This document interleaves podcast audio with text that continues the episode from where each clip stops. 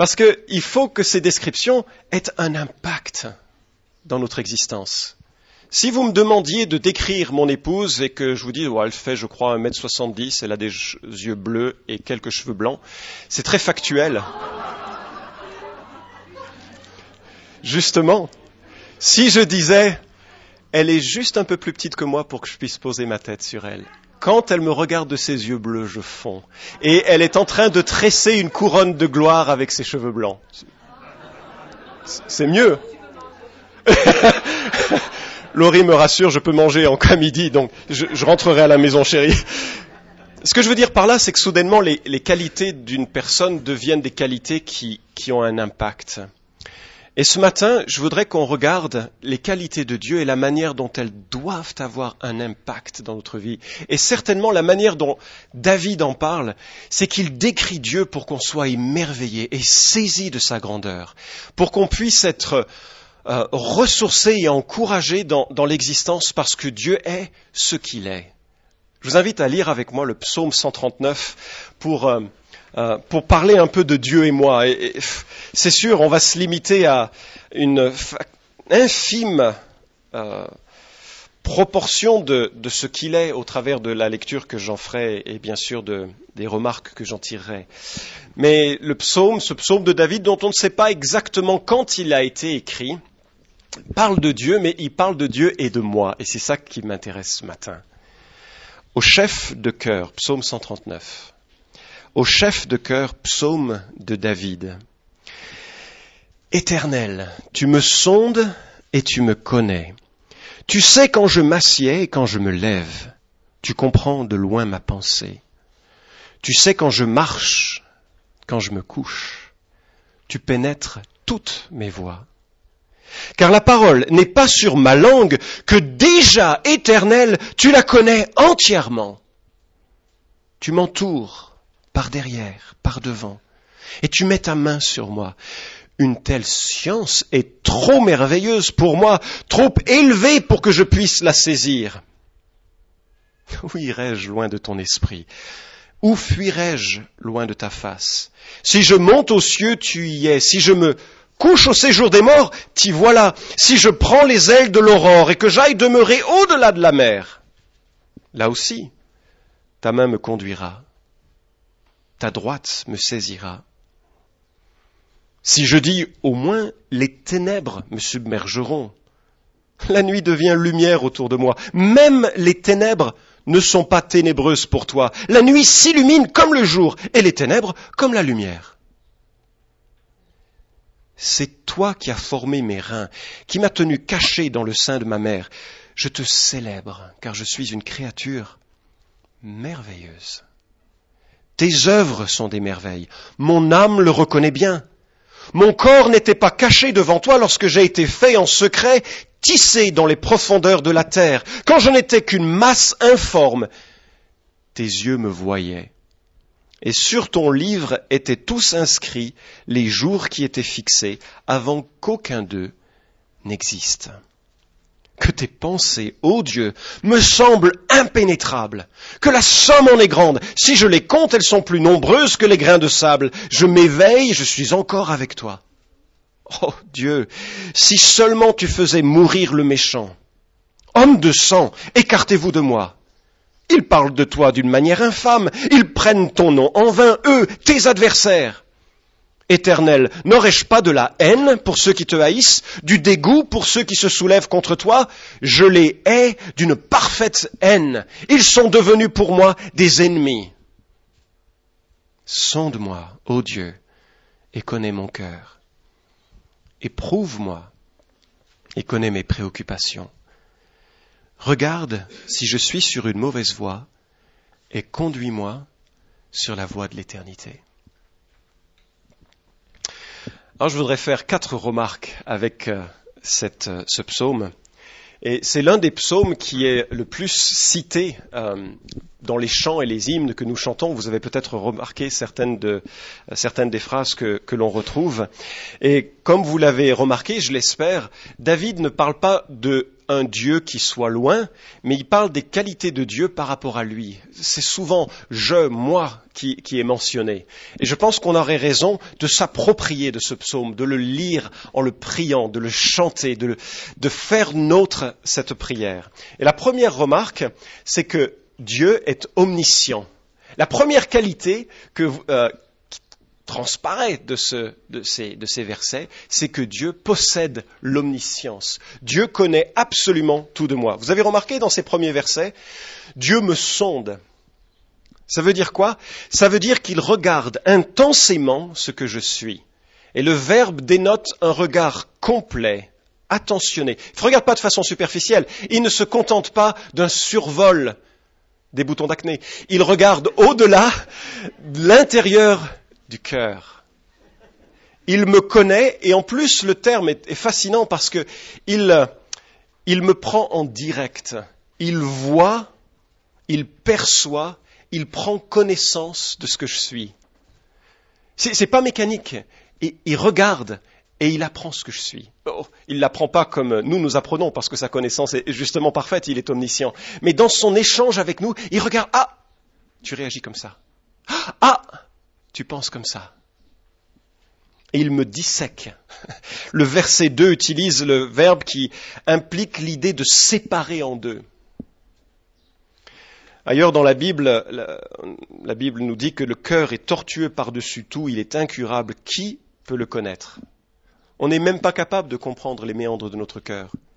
On n'est même pas parfois capable de comprendre pourquoi on, réagit ainsi ou pourquoi on a telle pensée ou, une telle complexité. Et le verset de Jérémie que j'ai commencé à lire euh, continue ainsi Moi, l'Éternel, j'éprouve le cœur, je sonde les reins. Bien sûr, dans le contexte de Jérémie, c'est pour rendre à chacun selon ses voies, selon le fruit de ses agissements. Dieu connaît vraiment tout de nous. Non seulement il connaît tout de nous, mais même les choses les plus anodines. Vous avez remarqué?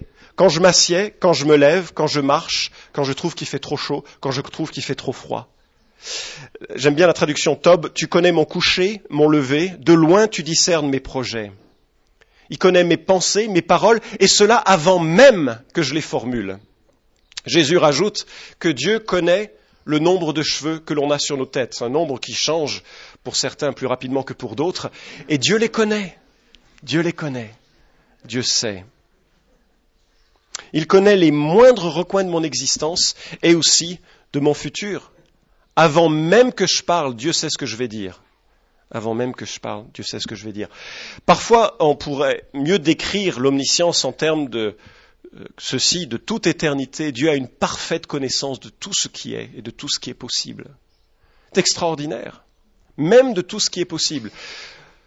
Vous savez, à un moment donné, Jésus dit, si les miracles qui ont été faits au milieu de vous avaient été faits à Sodome et Gomorre, il y a longtemps que cette ville se serait repentie. Comment, comment savoir ça? Ben Parce que Dieu sait tout, même le jeu des possibles. C'est-à-dire que Dieu sait ce qui se serait passé si. Je suppose que nous avons dans nos têtes, dans nos pensées, euh, parfois, ah, si seulement, hein j'avais fait ça, j'avais pris cette décision, j'avais, ou il avait fait ça, ou, Dieu connaît cela. Dieu le sait parfaitement. Qu'est-ce qu'on peut tirer de cette euh, euh, information? Eh bien, l'émerveillement. Vous savez, il n'y a que Dieu qui est omniscient. Satan, lui, n'est pas omniscient. Satan ne sait pas ce qui se passe dans nos pensées. Satan ne sait pas ce que nous allons dire. Bon, l'expérience des hommes fait qu'il sait probablement pas mal de choses sur la manière habituelle dont nous fonctionnons. Mais il n'y a que Dieu qui peut avoir une connaissance si intime de nous. Mais la louange, David s'écrit, une telle science est trop merveilleuse pour moi, trop élevée pour que je puisse la saisir. Moi, je trouve que c'est, un repos phénoménal. C'est la deuxième application que je, euh, que je peux tirer de cette pensée. C'est un repos phénoménal que de savoir que Dieu sait pleinement ce que je suis. C'est pas génial ça? J'ai pas besoin de me cacher, j'ai pas besoin de me faire une façade, j'ai pas besoin de me construire un personnage. Dieu sait ce que je suis. Dieu sait ce que je suis et je peux donc verbaliser cette confiance, cette assurance qu'il connaît tout de moi. Il y a certaines personnes qui ne gardent Dieu que pour leur joie et qui les excluent de leurs épreuves. Il y en a d'autres qui font exactement l'inverse, qui excluent Dieu. Euh, je ne sais plus le premier que j'ai dit, mais bref, vice-versa. Mais la Bible nous invite à voir Dieu en toutes les situations qui sont les nôtres, celles les plus joyeuses et les occasions de bonheur, comme celles les plus difficiles, les plus tragiques, où Dieu n'est pas non plus absent de cela. Deuxième remarque, c'est que puisque Dieu connaît tout de moi, je n'ai pas besoin d'essayer de me cacher dans mes fautes et dans mes péchés. Je peux venir librement, grâce à Jésus, pour avouer mon péché, avouer ma faiblesse, reconnaître que j'ai besoin de lui, puisqu'il le sait déjà. L'idée de la confession, c'est que on dise la même chose tous deux. Dieu et moi, on regarde la situation de nos vies de la même manière. Un vieux pasteur, je crois qu'il est décédé maintenant, m'a dit, ou disait, c'était l'un de ses leitmotifs, il avait conçu toute une théorie du fonctionnement humain où euh, il parlait du théorème de la non-remise en question, et euh, il disait que la plupart des gens sont incapables d'accepter leur tort, de reconnaître leur part. Mais par contre, qu'est-ce qu'ils sont capables de reconnaître ce tort chez les autres? Dieu sait tout. Vous avez vu le film Truman Show? Oui, c'est intéressant comme film. Un homme qui naît euh, en cage, mais il ne sait pas qu'il est en cage. Une immense cage, hein, une ville peuplée d'acteurs, et on le voit évoluer et grandir, manipulé par euh, un metteur en scène qui filme sa vie pour euh, une version écœurante de TV réalité. Et c'est assez saisissant. Mais on pourrait dire que tout ce qui se passe dans la vie de cet homme, qui est visible de tous, sans qu'il le sache, c'est l'image que nous laisse ce psaume, mais en bon, en bien, que tout est visible auprès de Dieu. Ça a une connotation aussi un petit peu euh, euh, solennelle. Hébreu chapitre 4 verset 13 nous dit Il n'y a aucune créature qui soit invisible devant lui. Tout est mis à nu et terrassé aux yeux de celui à qui nous devons rendre compte tout est mis à nu, terrassé aux yeux de qui nous devons rendre compte. Deuxième euh, qualité de Dieu, il est omniprésent. Dieu est toujours près de moi. À partir du verset 7, la question se pose, et euh, bien sûr avec une réponse qui, qui s'impose, où irai-je loin de ton esprit? La réponse c'est nulle part. On ne peut aller nulle part. On ne peut fuir Dieu. On ne peut fuir le regard de Dieu. On ne peut s'éloigner par le ciel, évidemment il y est. On ne peut s'éloigner de Dieu par la mort, et il nous retrouve là-bas. On ne peut s'éloigner ni par l'est, ni par l'ouest. On ne peut pas se cacher dans la nuit, parce que, à ses yeux, il n'y a pas de nuit. C'est aussi simple que ça. Et ce qui peut être fait là où personne ne voit, est fait dans sa pleine lumière. Dieu est présent de partout. Quel émerveillement quel émerveillement cela suscite de l'apôtre de, euh, de, la part de David, pardon. Alors c'est une question assez difficile à comprendre parce que lorsque l'on dit que Dieu est présent de partout, la Bible nous dit aussi qu'il est sur son trône. Comment est-ce que l'on peut avoir un Dieu qui est sur son trône et puis qui est présent de partout? Comment est-ce qu'on peut avoir un Dieu qui est présent de partout, mais qui s'incarne en Jésus-Christ? Comment est-ce qu'on peut avoir un Dieu qui ne supporte pas le mal, mais qui est présent au milieu des situations les plus euh, mauvaise et mal du monde. Alors, les théologiens aiment bien définir cela ainsi. Dieu est pleinement présent en tout point de l'espace, sans toutefois agir de la même manière en chacun de ces points.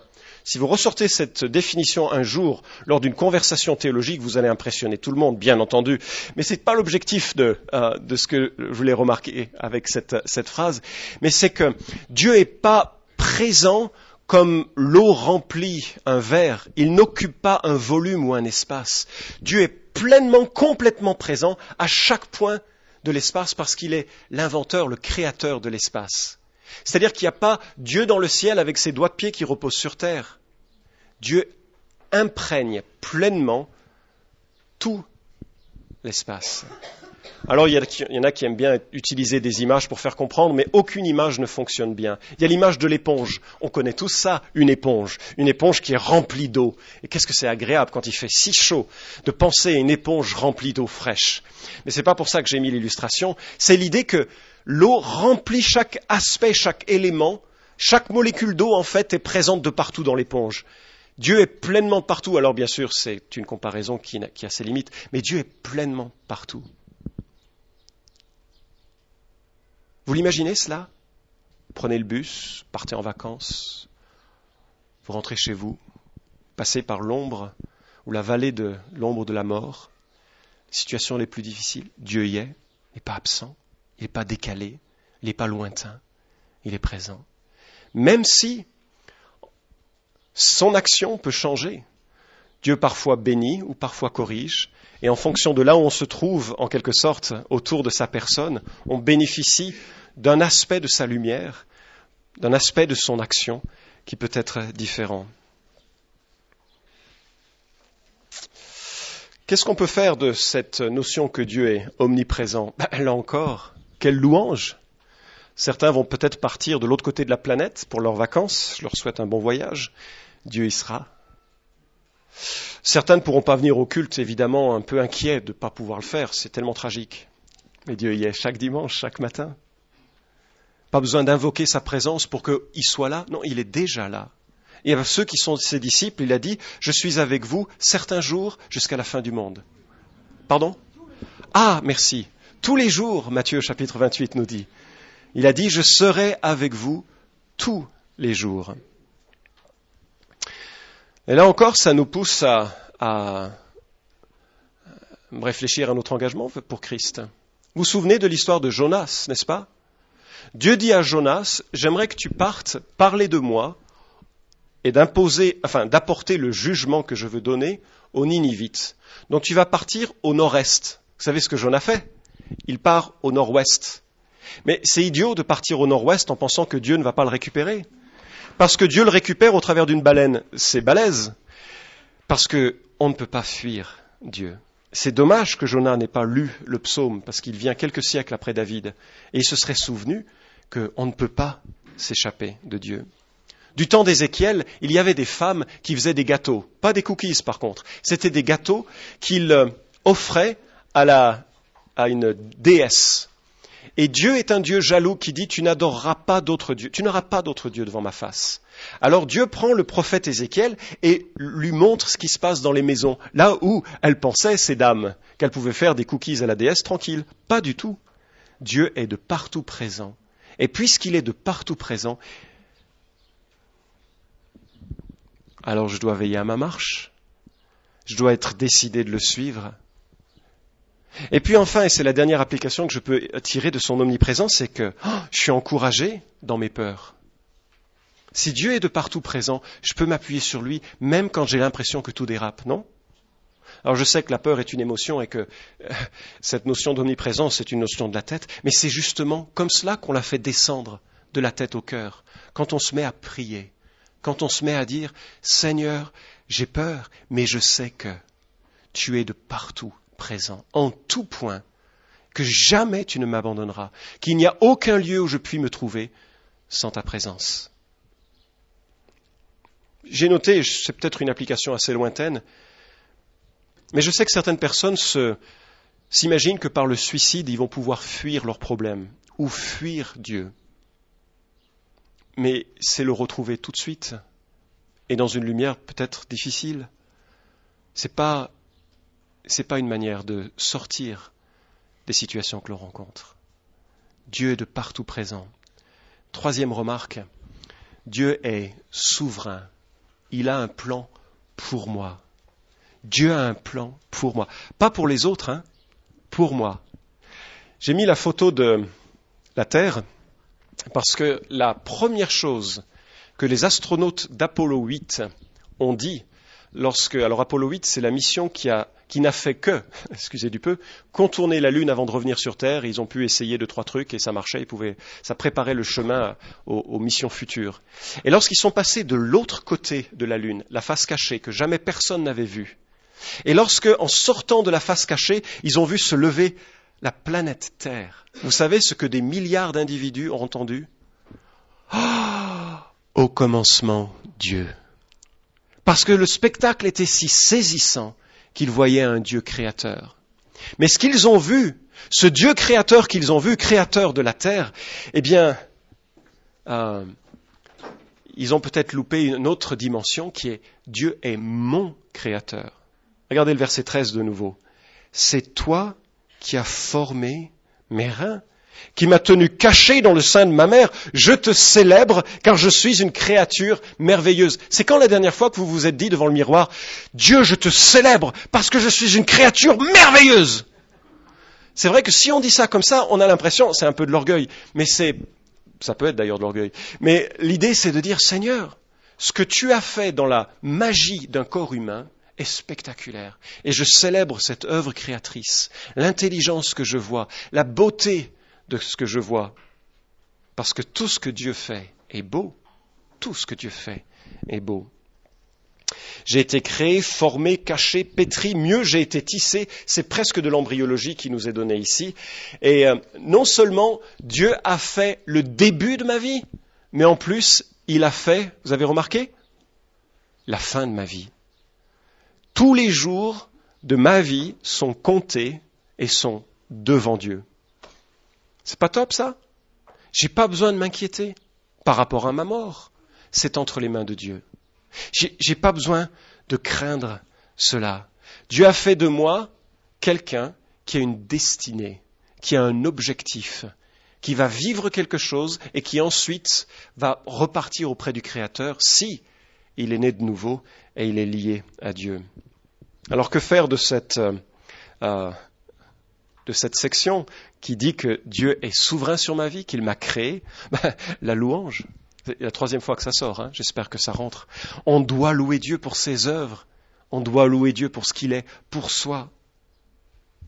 Et David est rempli de reconnaissance. C'est toi qui as fait cela, c'est formidable. Et puis, je dois respecter mon corps. Je ne peux pas faire n'importe quoi de mon corps, n'est-ce pas? Si Dieu l'a tissé lui-même, s'il l'a inventé, le corps humain, je ne peux pas faire n'importe quoi avec. Je ne peux pas lui faire du mal. Je peux, c'est quelque chose qui, est beau aux yeux de Dieu. Et je peux célébrer sa beauté. J'ai entendu l'histoire touchante d'un couple où euh, la femme se dépréciait constamment sur ses aspects euh, physiques. Euh, il doit y en avoir une ou deux dans le monde qui, qui a ce genre de réflexe. et il a placé sa femme devant un miroir et lui a dit maintenant je vais te laisser et je voudrais que tu commences des cheveux et que tu continues jusqu'au bout des pieds. Et je voudrais que tu remercies Dieu pour chaque élément de ce que Dieu a fait de toi.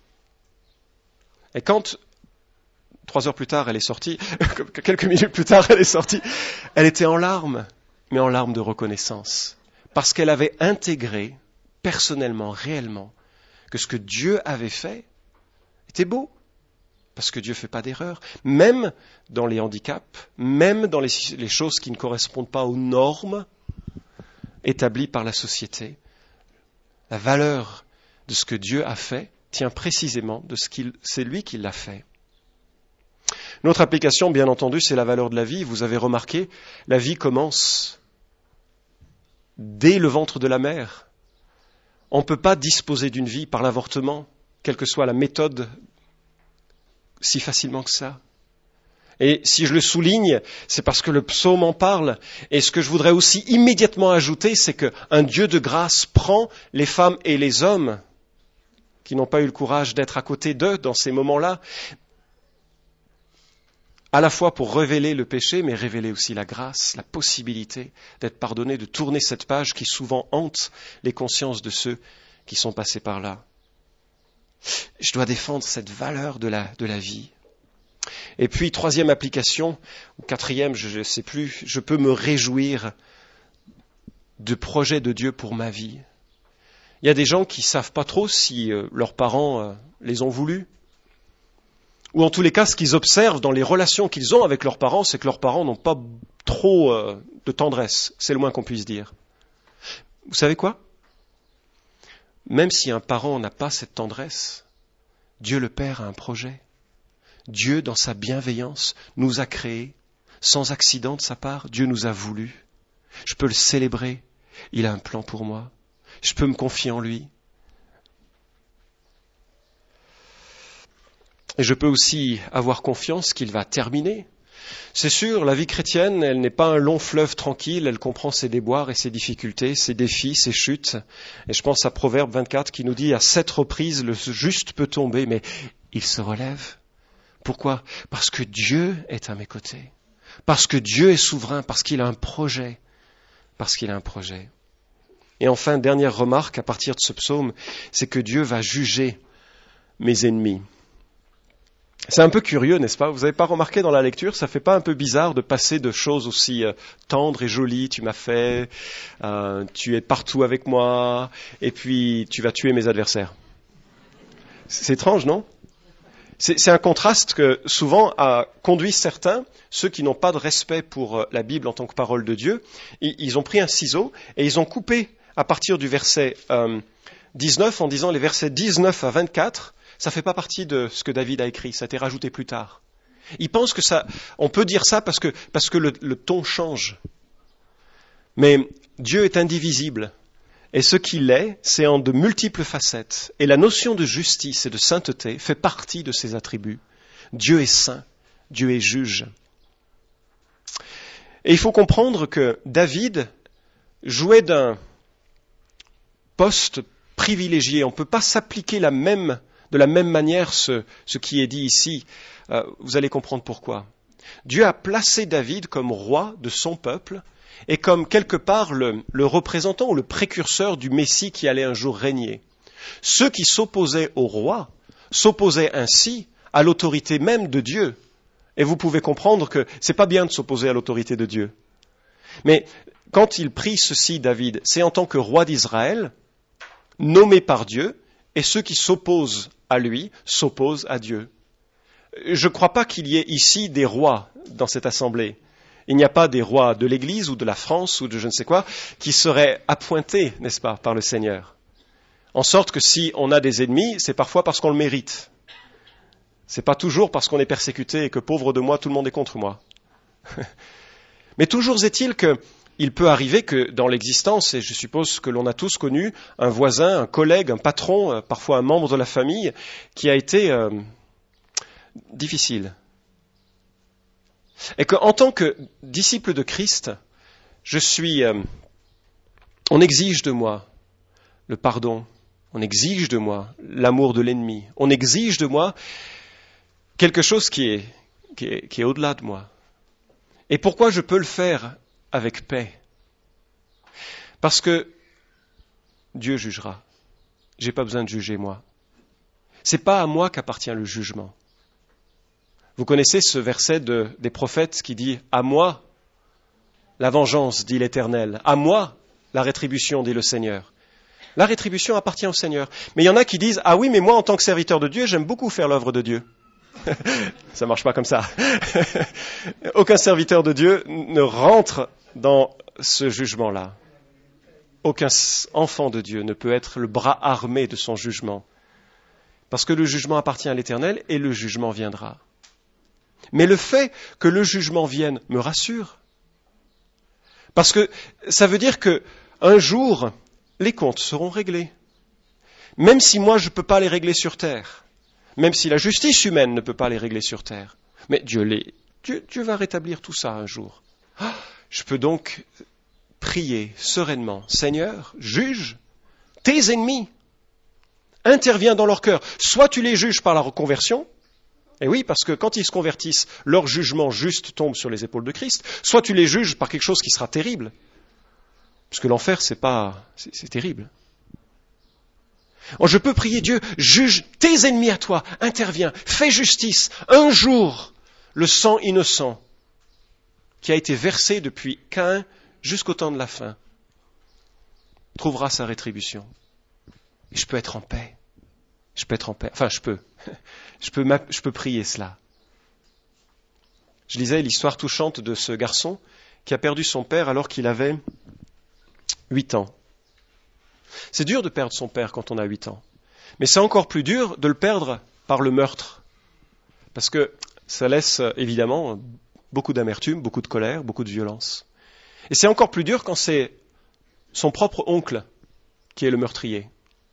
Voilà ce qui se passait. Euh, ce jeune homme était avec, son père, donc, et, Et, son oncle était un voisin. Et il était réputé l'oncle pour avoir mauvais caractère. Et en plus de ça, non seulement il avait mauvais caractère, mais en plus il avait une arme, une combinaison dangereuse.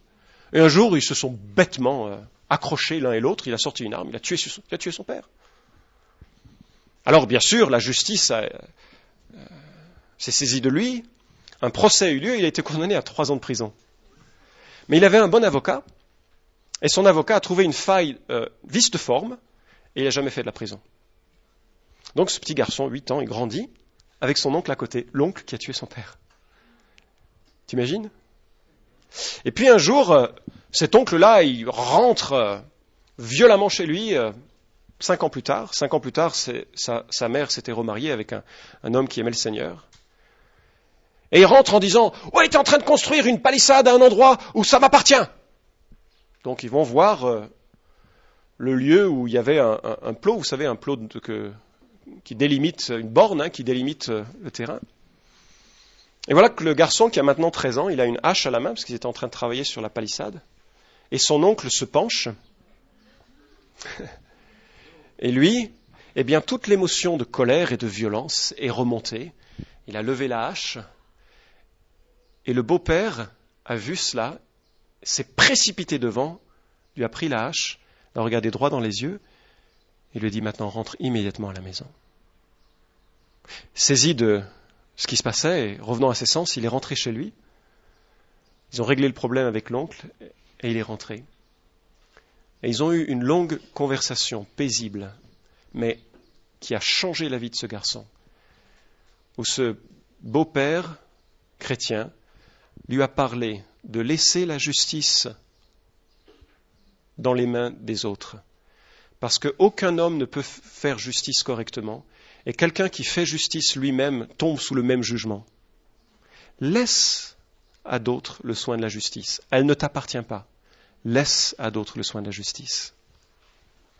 De nombreuses années plus tard, un rat a mordu le pied, enfin, doigt de pied de cet oncle. Ça s'est infecté, il est mort. Et cet homme, devenu adulte, a dit que bien sûr c'était la plus grande leçon de sa vie, que d'apprendre à laisser le jugement entre les mains du Christ, que d'apprendre à pardonner, que d'apprendre à ne pas porter le péché des autres. C'est ceci qu'il faut tirer de ces sections des psaumes. Il y en a quelques-uns qu'on appelle les psaumes d'imprécation, où le psalmiste crie à Dieu, fais justice, que les adversaires, tes adversaires, périssent. Le temps vient du jugement. Jésus en a beaucoup parlé. Le temps vient. Mais en attendant, c'est bon pour nous de pouvoir euh, quelque part exprimer les sentiments d'injustice que nous ressentons, et pas de les exprimer avec une arme, pas de les exprimer en faisant vengeance soi-même, mais de les exprimer euh, ben, tout simplement par la prière. C'est ça qui est beau dans ces psaumes et dans tous les psaumes. C'est qu'on peut faire nôtre des situations qui sont parfois des situations de tragédie, qui sont parfois des situations de, de, cris de désespoir, parfois des cris de repentance, parfois des cris de, de joie et de louange. C'est de faire le lien entre les émotions si fortes que nous pouvons ressentir, des émotions d'amertume, des émotions tout cela, et plutôt que de les exprimer injustement, d'intégrer Dieu en cela. Parce que dans ses qualités, il est capable de m'entourer de sa personne, d'entendre le cri de mon cœur et de m'apaiser. En fait, euh, euh, je vous invite à, prier pour, terminer et puis on, va chanter un, chant de rappeler les merveilles de Dieu. Mais je trouve que c'est super et c'est important de se souvenir. Dieu sait tout. Dieu est présent de partout. Dieu est euh, aussi celui qui est saint, dont le, jugement est, est, sûr. Il est aussi celui qui est souverain, qui a un plan sur nos vies. On n'a pas de raison de désespérer complètement. On peut relever la tête. On peut partir du labyrinthe de l'existence parfois et monter un petit peu les yeux fixés vers le ciel, jusqu'au jour où Dieu accomplira toutes ses promesses. On prie ensemble? Notre Père, notre Dieu, c'est émouvant de voir à quel point tu nous connais, tu nous entoures, tu nous accompagnes. Je reconnais, Seigneur, que les yeux, mes yeux, sont, parfois vraiment fixés, non pas tant sur le ciel, sur ses promesses, sur qui tu es, mais sont fixés sur, ben, sur la vie quotidienne et sur des choses qui parfois me découragent. Et Seigneur, en tant qu'Église, nous te supplions que nos yeux soient attirés vers toi, qu'on découvre les grandeurs de ta personne, qu'on s'exclame avec David, Seigneur, tu es, grand, tes œuvres sont merveilleuses, mon âme les reconnaît. Seigneur, apprends-nous à, à voir qui tu es, à intégrer qui tu es dans l'existence quotidienne de notre vie. Renouvellons-nous cet émerveillement de toi. Je prie au nom de Jésus. Amen. Amen. Chantons pour euh, terminer ce culte. Je vous invite à vous lever grande et merveilleuse.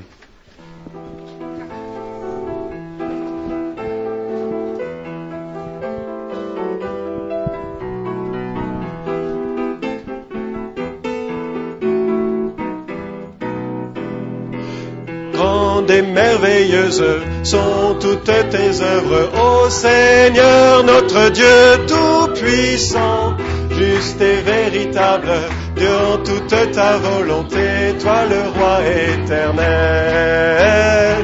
qui sur la terre et dans le ciel est semblable à toi. Tout l'univers, Dieu d'Israël. Un jour devant toi, tout genou fléchira, toute langue conférera. Alléluia, Alléluia, Alléluia, Amen. La la la la la, la la la la la la, la la la la la. La la la la la la la la la la